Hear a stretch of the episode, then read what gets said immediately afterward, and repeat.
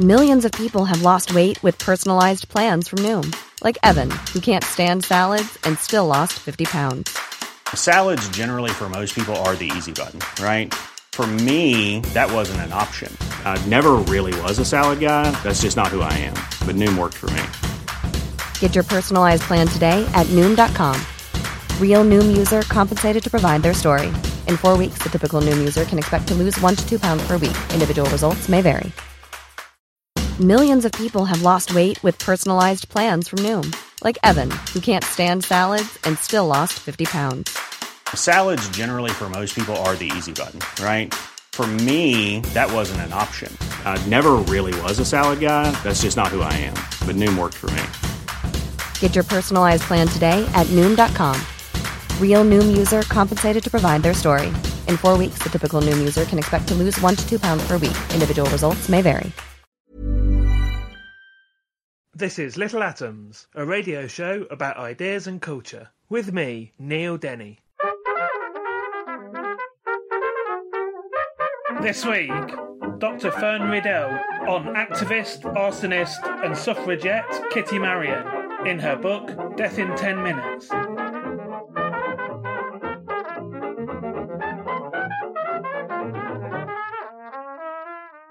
Dr. Fern Riddell. Dr. Fern Doctor. Riddell. Dr. Fern Riddell is a historian specialising in sex, suffrage, and culture in the Victorian and Edwardian eras. She appears regularly on TV and radio and writes for The Guardian, Huffington Post, Telegraph, and The Times Higher Education, among others, and is also a columnist for BBC History magazine.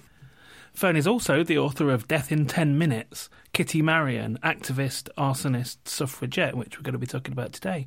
Fern, welcome to Little Atoms. Thank you very much. This is the story of Kitty Marion, as it says on the cover. Um, but for context, you start looking at Mary Wollstonecraft and like how some of her ideas were perhaps a bit radical for the feminists that came later in this era in the early 20th century.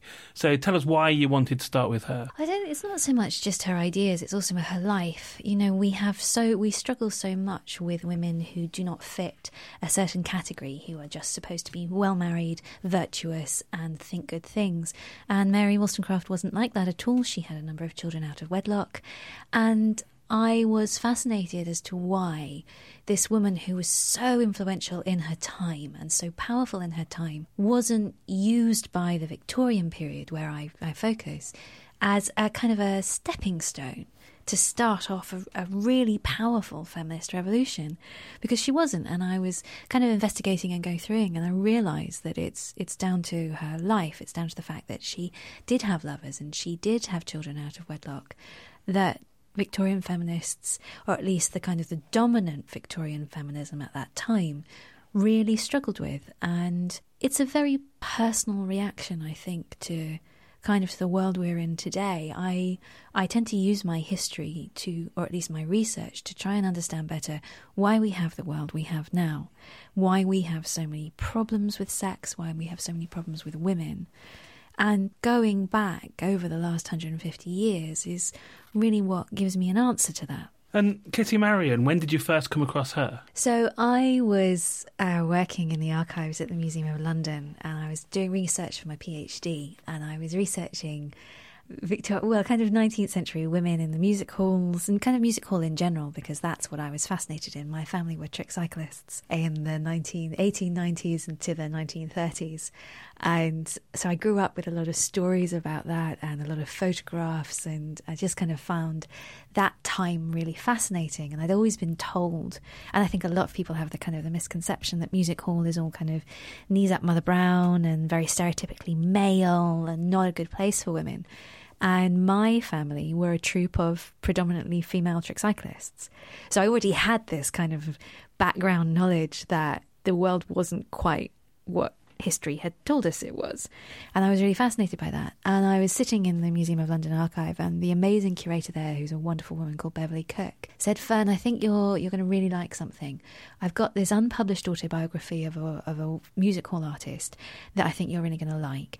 But just so you know, she was also a suffragette. And I kind of massively rolled my eyes at that point because I didn't want, in that very millennial kind of, oh, I know what my rights are, it doesn't matter to me anymore. I didn't want to fall into the trap of studying suffrage because that feels like if you're a female historian, the first thing people assume about you is that you're going to be doing gender studies or you're going to be doing suffrage. It's like the, the biggest kind of assumption female historians face. And I find that very frustrating because we have incredible political and military historians who are female, and they never seem to get the airtime or the exposure that male historians do. So I, I was very kind of anti being painted into a box. But Bev gave me this kind of typed manuscript, just pages. And I remember sitting down and opening it up and kind of starting to read. And within five pages, I knew I wasn't going to leave because this absolutely incredible voice just leapt off the page and told me things I never knew. I had no comprehension of about women, about sex, and about the fight for the vote. And I realized very quickly that if I didn't know, as someone who is studying history, no one knew. Like the public don't know. Mm-hmm. And that's the purpose of history for me. And that's the purpose of being a historian is making sure everyone has access to the research we do. And this was her unpublished mm-hmm. autobiography, which you use in the book. So, how much of that is there? Uh, so, there's two type bound volumes in the Museum of London, and Kitty left copies to the Museum of London, to the Women's Library, and to the New York Public Library, where she, which is where she ended her life, which is in New York in America. And it's kind of about, it's kind of two volumes that are about three to four inches thick of this typed manuscript. And I just used to sit with it and just read and read and read and read all these incredible first hand accounts of life in the music halls and life as a suffragette bomber and then life as a birth control activist. You know, stories and, and people and, and a memory that as historians you dream of finding. You dream of finding a voice like this from the past that is so complete and tells you everything about the world they were in, not just how they feel, but how the people around them feel. And I knew in that moment, from kind of the first read, that I had to spend the next few years of my life finding a way to get her into print because everyone should know. And so she's present at all those moments of history that you just, all those movements that you just mentioned. Also, of course, I guess we could say to begin with, she was also, you know, something of a minor celebrity. Mm. Why has she been forgotten? Uh, this is a question I kept coming back to, and I was really struggling to understand as a young researcher. And in the end, I found two reasons. One, the suffragettes themselves really struggled in the 1920s with the connection, some suffragettes, kind of the main ones, to the connection to sex and birth control. That was seen as a, actually an anti feminist thing, as it had been throughout the 19th century, which is another thing that I uncovered that's in Death in 10 Minutes that I was fascinated by. And so that kind of tainted, I think, her memory. Secondly, she was exposing the stories of the bombers that in the 1930s, the surviving suffragettes did not want exposed. And when she sent her autobiography to them to be conserved, to be protected, it got put away and hidden. And the historians who came after that can only really go on the archive that they're given. And if something has been hidden away, it's not surprising that it hasn't come to light because we're talking about history that is 90 years old. You know, we've only had democracy in England since 1928. That's less than that's 90 years. So it is hardly surprising that we are finding so many new things now. And yet, to some people, it, it is a total shock that this has been hidden and this has been forgotten. And it's kind of my mission with this book and with a lot of the kind of public stuff that I do to change people's minds. Let's talk about her early life because there's a couple of incidents that happened to her before she's involved in the suffrage movement, particularly that are a huge influence on her, you know, on mm. how she thinks going forward. So she actually comes from Germany initially. Yeah, I think this is one of the things I kind of love about Kitty. She was a German child immigrant. She came here when she was 15 years old, came here completely alone because her uncle had realized that her father was being incredibly abusive. Oh, don't, we don't believe sexually. I don't believe sexually abusive because Kitty doesn't talk about that at all. But physically abusive, incredibly physically and emotionally abusive. And I think her uncle removed her from that situation at the moment where potentially that violence could have become far worse. and geared far more towards the woman she was becoming. And he basically packs her onto a boat with no warning and sends her to an aunt who's living, who's emigrated far earlier and is living with her husband in um, just outside the East End in London. And Kitty arrives in England kind of at the age of 15, this kind of beautiful red-haired young girl who has no idea of what the country is that she's come to, no ability to speak English. And she's kind of, she remembers sort of coming into Liverpool Street and hearing English being spoken and thinking, my God, I am never, ever going to get a handle on, on this language because it's just noise. But she's still kind of over the next few years, she teaches herself English through Deadwood Dick journals, which are kind of like Penny Dreadfuls, American stories of the Wild West, and her nieces and nephews um, kind of school books and just picking up snatches in the street. She has a few kind of accidents where she's picked up, say, swear words and language, and she sort of gaily greets a neighbour or her aunt with this with this kind of swear word, thinking that it's just an everyday term. So she's sort of learning. She's learning about language and she's learning about England. And by the age of nineteen, she knows more than anything what she really wants to do is be on the stage and it causes a lot of problems with her aunt's family. This idea that to be an actress is disrespectable, and you know, women who want to do that are are bad and wrong. But she's determined. Now, all the way through this book, there are resonances with things that are going on today, and you know, the the concerns of the feminist movement today. And so, of course, Kitty, she wants to get into the music hall. She's just starting out, so she needs an agent. So she has a meeting with this guy. What happens? So she goes, she's very naive and she's 19 years old and she goes for her first agent and she's really excited. And it's in a little agency on York Street, just off of Waterloo Road, just down by Waterloo Station. And it goes very well. The meeting's fantastic. You know, it's for the, the office is full of acts and bustle and noise. And she comes out kind of thinking, my God, my life is made. And uh, the only catch is that the contract isn't ready quite then, and she needs to come back the next day at 5 pm. And I can remember reading that in the archive and kind of my heart sinking because I'm I was by that point in my mid 20s and had had enough experience with the world to recognize a trap when you see one. And uh, my heart sort of sank, and I turned the page, and Kitty describes Going back the next day, discovering that the office is empty and yet her agent is there with the contract and she signs it, and he moves round the desk to pass it to her and attacks her and knocks her unconscious. And after that, she staggers out and she staggers onto the bridge, onto Waterloo Bridge, and she looks down at the water and she has this moment where she decides, Am I going to throw myself in or am I going to pick myself up and make the life I want. And I think for many women, it's a very recognizable moment that first time someone takes something from you that they have no right to.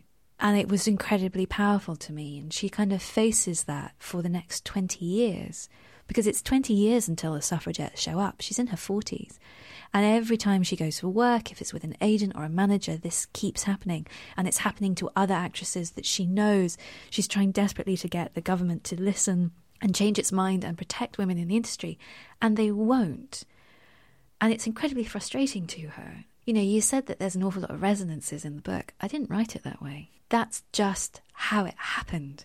You know, this is our history. It has taken us a hundred years, and the reason why I think it's such a powerful story and so many people seem to connect to it is because what happens to Kitty, whether it's the awful attacks or her resilience and her attempt to change the world around her, so many people recognise as still the society we have today. Widening this out to the, the musical world and the theatrical world, now obviously what Kitty was experiencing was what most women would have been experiencing.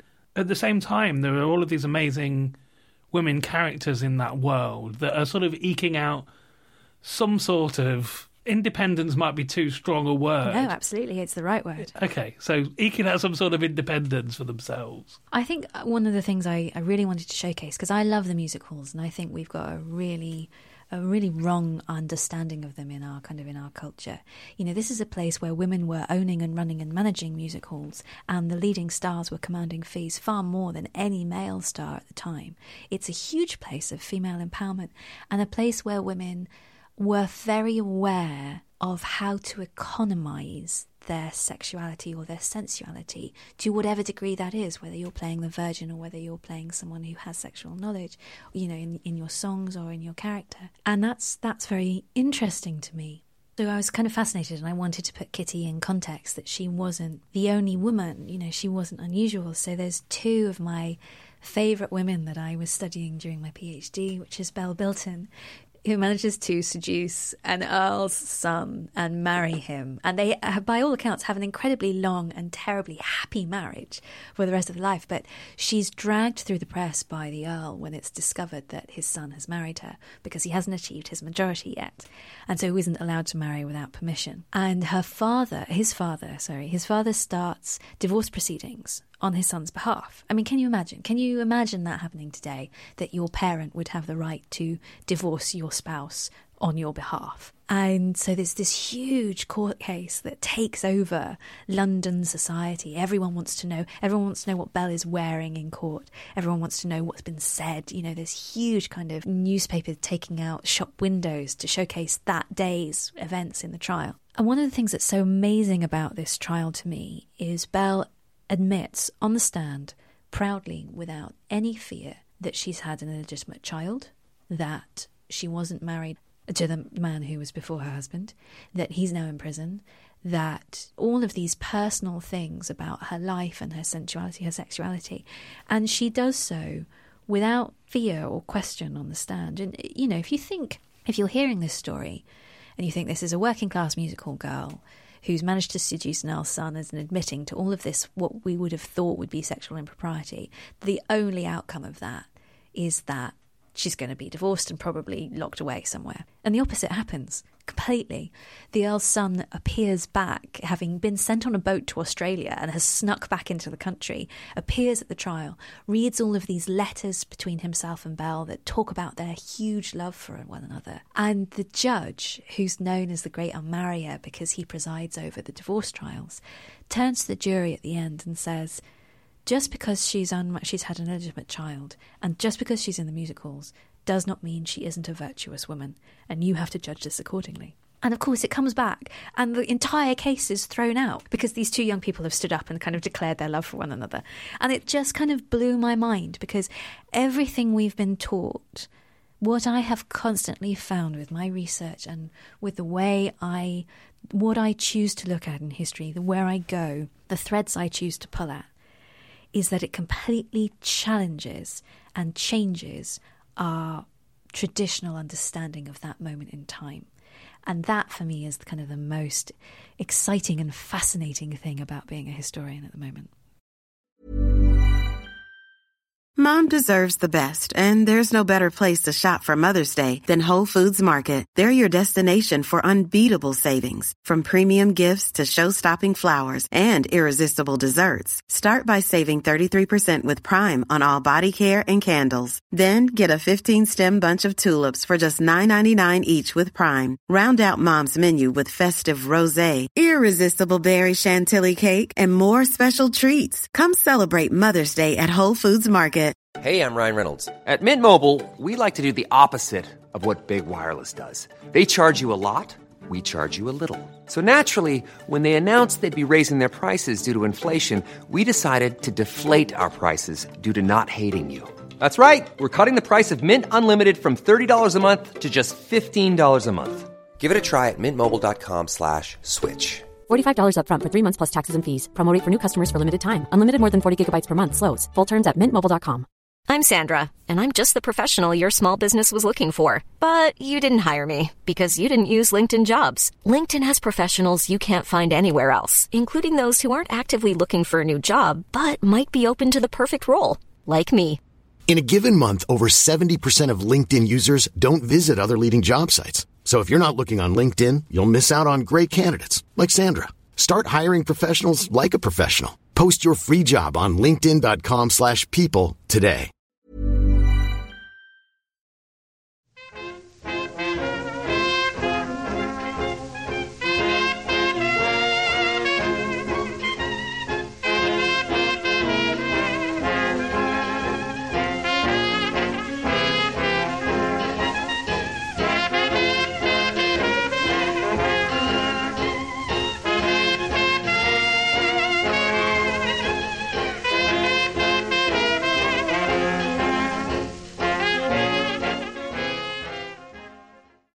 Listening to Little Atoms. I'm Neil Denny.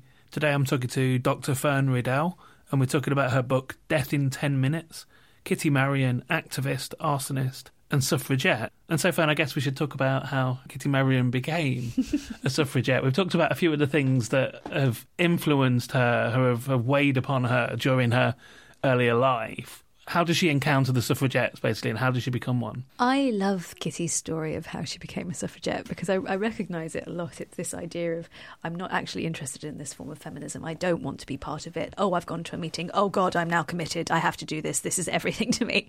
It's that kind of moment of feminist epiphany that i think many people recognize in their lives where suddenly something changes for you and that shifts your whole worldview. And she's been working the music halls for about 20 years by this point, desperately campaigning to try and get protection for women in the industry and not getting anywhere. And a number of acting friends say, We're going to march with the suffragettes uh, in the, this huge Hyde Park, March to Hyde Park was happening and it's going to be amazing. We're taking the banners of the Actresses Franchise League. Come with us. And Kitty sort of goes, No, no, I don't want anything to do with those hooligans. The suffragettes, I've read about them. They're terrible people. I don't want anything to do with them. And she's kind of convinced to go. And she walks in this march, hearing the Women's Marseillaise, seeing all of these banners, listening to all of these lectures of all these women who want exactly the same thing as she does, which is either protection in their industry the right to be heard, the right to have a voice in government, and the right to have a say and control over your own life. And she sort of disintegrates at that moment, going, Oh my God, where have these women been all my life? This is everything I want and I need. And she after that walks into the kind of the headquarters of the WSPU, which is the Women's Social and Political Union, who are the suffragettes. That's the only people that we should be calling suffragettes are the members of the WSPU. And sort of says, What can I do? I'm here, I will do anything. And she gets kind of put to work as a magazine seller, as a telephone answer, and then as the suffragettes move into a very violent campaign, she ends up becoming what I kind of term Edwardian England's most dangerous woman. So, what sort of things did they do? Let's talk about some of this, uh, the outrages, as they were called in those days. This, for me, was something that just blew my mind because growing up, I never heard about the bombs. I don't think anyone does. Yeah, I do so many public talks and now, and people come up, and the first thing they say is, "I had no idea." But Kitty was part of a nationwide bombing and arson campaign that really hit its peak between 1912 to 1914. That involved bombs on commuter trains, in MPs' houses, in public parks, in churches, in theatres, acid attacks, chemical attacks, arson attacks, incendiary devices left across the country from Glasgow Glasgow to Portsmouth to Ireland, Dublin, and Belfast, all the way through London. They tried to blow up St Paul's, they blew up the Tabernacle, they blew up um, Lloyd George's house. You know, this is an exceptional, absolutely exceptionally violent domestic terror campaign that we have never acknowledged before. And I think what's really fascinating is, again, a sort of parallel to sort of modern times I, so, I guess I naively imagine them going around with like you know round things with like fuses coming out of the top, but these are literally pipe bombs like that terrorists use now yeah. with bits of random metal put inside them to cause more damage. Again, exactly the same as as somebody blowing up something nowadays would use. Yeah, I I really struggled with that. So this this became then, of course, my obsession in my PhD. And I started compiling huge databases of every bomb attack that happened across the country that I could find through the newspapers, through Home Office reports, through police reports, and it, sort of visiting local archives and national archives and just trying to mine data from wherever I could to create maps of the bombs, to try and identify the bombers, all of it. I, and it, it, it really became a huge thing because in the entirety of our historiography, only one other historian has ever looked at that, and that's a man called C.J. Bearman in detail. And he started to compile the attacks and wrote one single journal article on it. That's all we have to talk about this about this point in our history, which to me seemed insane. We should know everything we should know about this. So I started doing that myself. And kind of the the things that I struggled the most with were often were the descriptions of the bombs. Because they are this kind of large, sort of seven inch by four inch by four inch deep kind of canisters, often packed with either gunpowder or nitroglycerin on a time device that then has been packed around with shrapnel, nails, bits of metal. And when you look at the photographs of a lot of the bomb, the aftermath of the bomb attacks, especially on the trains, you know, it, it's literally explode. It's, it's exploded. It's destroyed. And the most incredible photos of one of Kitty's attacks is the inside of a house of the MP Arthur du Cros, which is in is in the images in the book.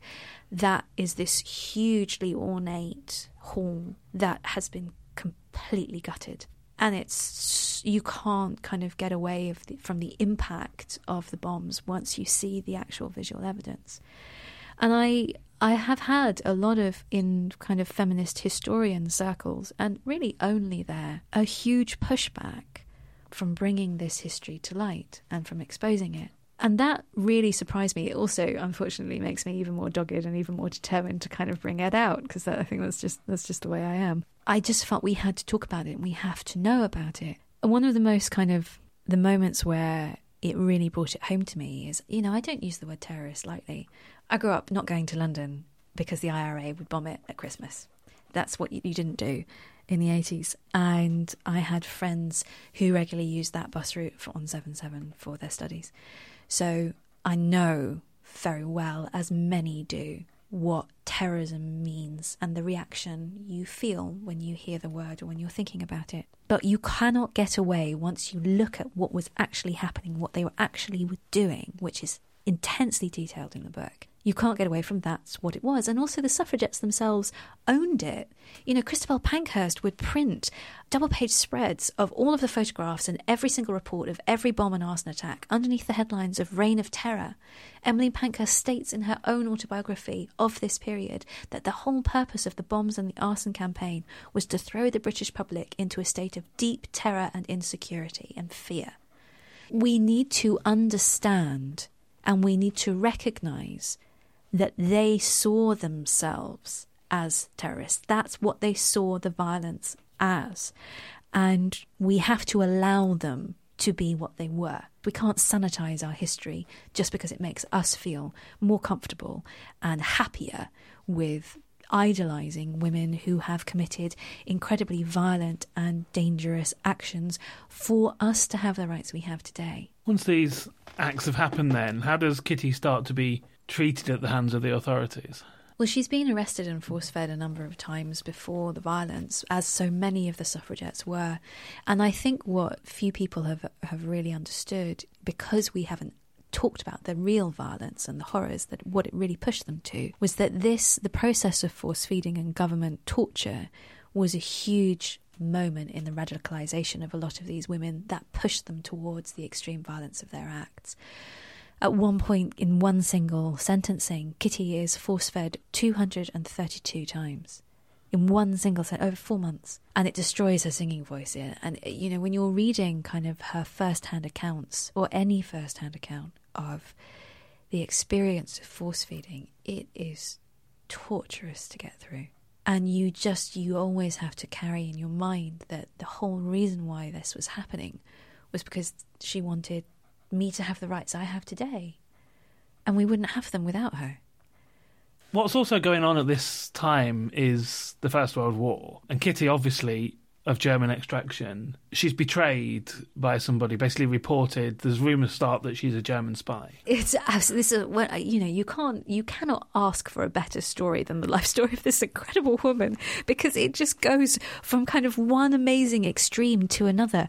And the joys of being a historian is you get this autobiography with this amazing tale in, and you then spend years going off making sure it's all true because you're quite suspicious because how can it all be true? And yet it is. It is all true. It's all there. Um, so Kitty, because of her German blood, it turns out that someone from her past decides to seize on the moment to we don't really know what her motivations were i think she was probably just mad to send a letter to the home office proclaiming that kitty is a suffragette and a german spy now by this point kitty has been in england for over half her life She's lost any trace of her German accent. She no longer speaks German. She has no German friends, no German family. She, you know, she has no connection to Germany whatsoever. It is the distant dream of a child immigrant, a memory. Yet, of course, the government seize on this opportunity to try and get rid of their most dangerous woman. And there's two sort of things that happen at once. Kitty's already on the run underneath the Cat and Mouse Act because this is the moment where the First World War is breaking out and the suffragettes are on the run. They don't know, still from all of their things. The amnesty hasn't quite taken off, so they don't know what's going to happen. So she's hiding from the police already, and she hears reports that they're searching for her under this accusation of being a German spy. And she's sort of trying to figure out if she can get out of the country or what's going to happen, whilst the government's investigating her and trying to piece together if they can actually throw her out of the country. And one of my favourite bits of archive was sitting in the National Archives at, uh, in Kew, reading the government reports of this investigation, which are all in the book, kind of all, all drawn from and, and put in, go into the book. But the moment when they realise there's literally no way of being able to accuse her of being a German spy for all kind of because she she has she isn't one, and they're kind of gutted and they're like, "Oh, is there any way?" There's all this kind of like little scribbles in the margin of like, "Is there any way we can do anything? Is there any way we can kind of get rid of her?" And they realise that they can't, and they also fear terribly that because she's so influential and important in the suffrage movement, that if they do try and deport her that the suffragettes will kick off and might even start bombing. And by that point, British society cannot take a domestic campaign again. But while they are concluding this, Kitty is being kind of half escorted by the police who have now found her and by the suffragettes who are trying to rescue her to the docks at Liverpool. And they manage to put her on a boat and send her to America to just get her out of the country and keep her safe. And she arrives shortly after that into New York whilst the war is breaking out. And from that moment on, her life is again changed forever. And so she's she finds herself in New York and eventually will become involved with Margaret Sanger and the organisation that becomes Planned Parenthood mm-hmm. and she remains involved in activism for large parts of her life. Um, I want to pass over that period of a time. It's, it is like a major part of her life, but I just want to get to like where she ends up. Where does where does Kitty end up after this? Well, so she becomes a hugely influential part of Margaret Sanger's birth control movement, working between the US and the UK until really her death as a birth control activist and kind of sneaking into churches and instead of leaving bombs, she's leaving birth control pamphlets, which I just love. It's disrupting society wherever she can.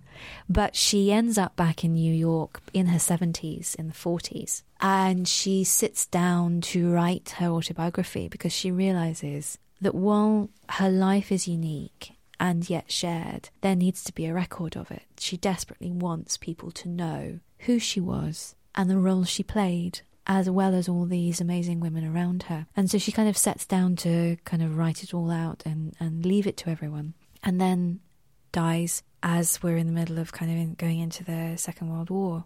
And I really, I when I was writing the book, I really struggled with that moment because I had no happy ending. You know, Kitty dies surrounded by friends and family, but she's never married, she's never had children.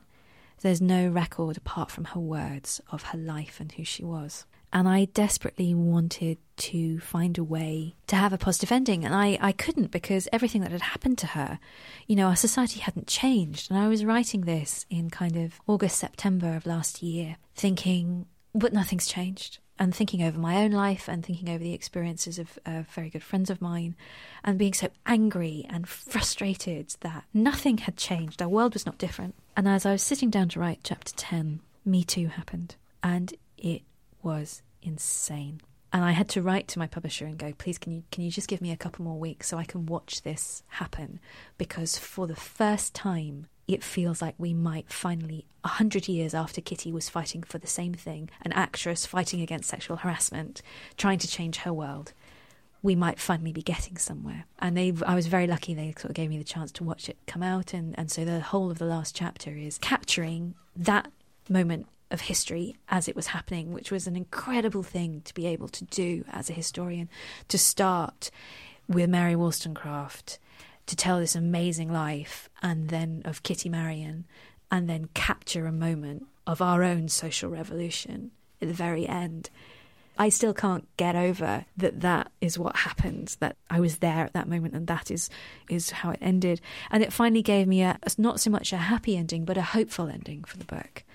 Because we should have one. We should I get really angry when all we do is portray women in the past as victims because they're not. They're so strong and they're so determined to change the world for the better. And often that gets lost in kind of stories of just solely of abuse or just of death or the end or an ending that isn't quite what you want. So to be able to end the book today with where we are now felt incredibly powerful. Now, I was going to say changing the subject to finish off, but of course it's not really changing the subject. I'm not sure yet when this is actually going to be broadcast, but at the moment that we're recording it over the past week or so, um, you've started a bit of a movement on the Twitter. oh yeah, I think Kitty would be very proud, but I didn't do it on purpose. So last week, uh, the Boston Globe and Mail decided that it was going to remove the title of doctor from its interviews from anyone who wasn't a medical doctor. And of course, I have quite an iron in the fire over this because I have a, I am a Dr. Fern Riddell, and I work in the press, I work as a public expert, you know, I do TV and radio. The whole point of having a PhD is so that people know when I write, when I talk, when you hear me speaking, I'm doing it with authority. I know what I'm talking about. I am not going to lie to you. I am telling you what the years of my career and my research have shown me about our past. And I, I really do resent massively the world we're in at the moment where style guides are removing expertise from the public domain. What is the point of journalists coming to speak to me for my expertise if they are not going to acknowledge that on paper? Because how else do people know who to trust? So I get I get very wound up and very kind of angry about this. And I saw what was happening uh, online, and I just added my voice to many voices of academics talking about how that was wrong, and sort of stating that I had my you know. I am not Ms. or Mrs. I am Dr. Fern Riddell. That's my title, and I've earned my authority, and that's what I, how I want to be referred to. And it did quite well, and a lot of people kind of, a lot of women kind of reacted to this. And then, almost instantly, with sending that out, a man slid into my mentions to say, I think what you've said is legitimately immodest. And I was like, right. That's ridiculous because working on sexual culture, we use sexual markers to remove women's voices from the public domain all the time. I've been told I'm vulgar, immodest, uh, I need to learn humility, simply for stating that in a public setting, if you're talking to me about my expertise, you should state my title to show I have expertise. And I just sort of sent off a hashtag, which I made, which was immodest women, as kind of an afterthought. And over the next 48 hours, I had 10,000, over 10,000 new followers, and the hashtag went completely viral in a most insane and incredible way. And here we are six days later, and it hasn't stopped. And Twitter is full of absolutely incredible women adding their titles to their handles to take hold of the authority that they have. And I think that's an incredibly powerful and amazing thing. You know, so many one kind of one of the awful things about it was so many women coming to me and saying, I have a PhD, you know, I have my title, but I never use it or I always downplay it because it felt like I was bragging. And a PhD is bloody hard work. We work really hard as anyone does, to add something original to the world around us, to be part, to show our case, our expertise, and to show why we know what we're talking about.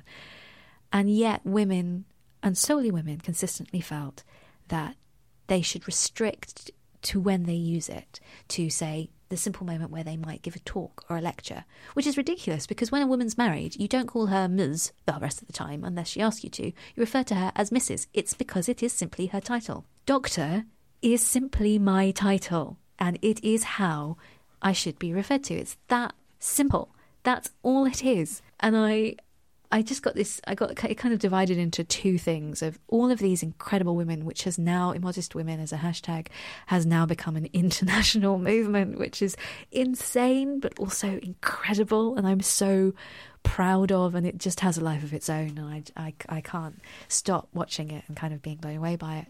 But also, this overwhelming number of men who immediately came to me and said, "You're immodest. This is vulgar. You need to you need to have more humility." And I I have always been. Uh, my friends often tell me a sort of a terrible feminist. In I I don't like to see the world as a sex war. I like you know I, I, I don't like to see it that way, and I don't like to set men and women against each other. But having experience when you experience it, it completely shifts kind of your uh, of what you thought and you saw about the world and it's this recognition that actually in our society there is a section of men who feel deeply challenged by female expertise to the point where they have to use language that connects to sexual immorality to try and demean you. And I think that's fascinating. It's horrifying, but it's also fascinating how, why, and what that means. Um, I mean, that's sort of what you do, right? I mean, that is your field of expertise. That's been happening. That's what this book is about. I know, I know, and I've had so many people. I've had it's just been insane. I've had men tell me that um, I have to prove I've got a PhD, and actually I'm a Russian bot here to take down society and democracy from within. Um, I've had and I've had kind of total. I've had like parody accounts and fake accounts and trash accounts set up to kind of really do everything they can to make my position in public untenable and to try to scare me and remove me. And you know, often when we talk about that, we talk about feminist campaigners who are tackling incredibly difficult things like abortion or female representation. I, I mean, I suppose I am talking about female representation, but also I'm I'm a historian, and yet I face the same backlash. So it's not just that people are finding issues triggering; it's actually that a certain section of our society thinks this is an acceptable way to behave and that they have a right to behave in that way. It's been a very interesting experience watching it happen, and at times it made me feel intensely vulnerable when you suddenly have kind of an explosion of people who want to know what you think and what you say and are really excited, as well as people who are just insane. It's quite not off putting, but it, it takes you by surprise and I had to kind of turn everything off on Sunday on on, on day five because I, I just needed to kind of get my breath a bit because it was so overwhelming.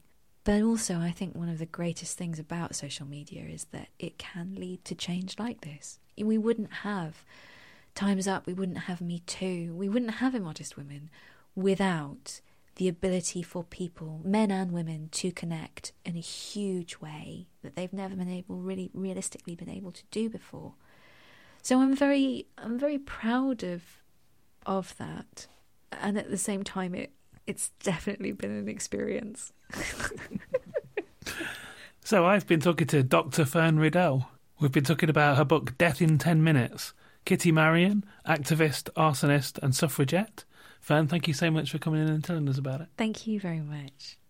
This episode of Little Atoms was produced and presented by me, Neil Denny, and was first broadcast on Resonance 104.4 FM. Little Atoms is supported by 89UP, and the podcast is hosted by ACAST. Find us on iTunes, and if you like the show, please do leave us a review. You can find old interviews, new journalism, and more on our website, littleatoms.com. Thanks for listening.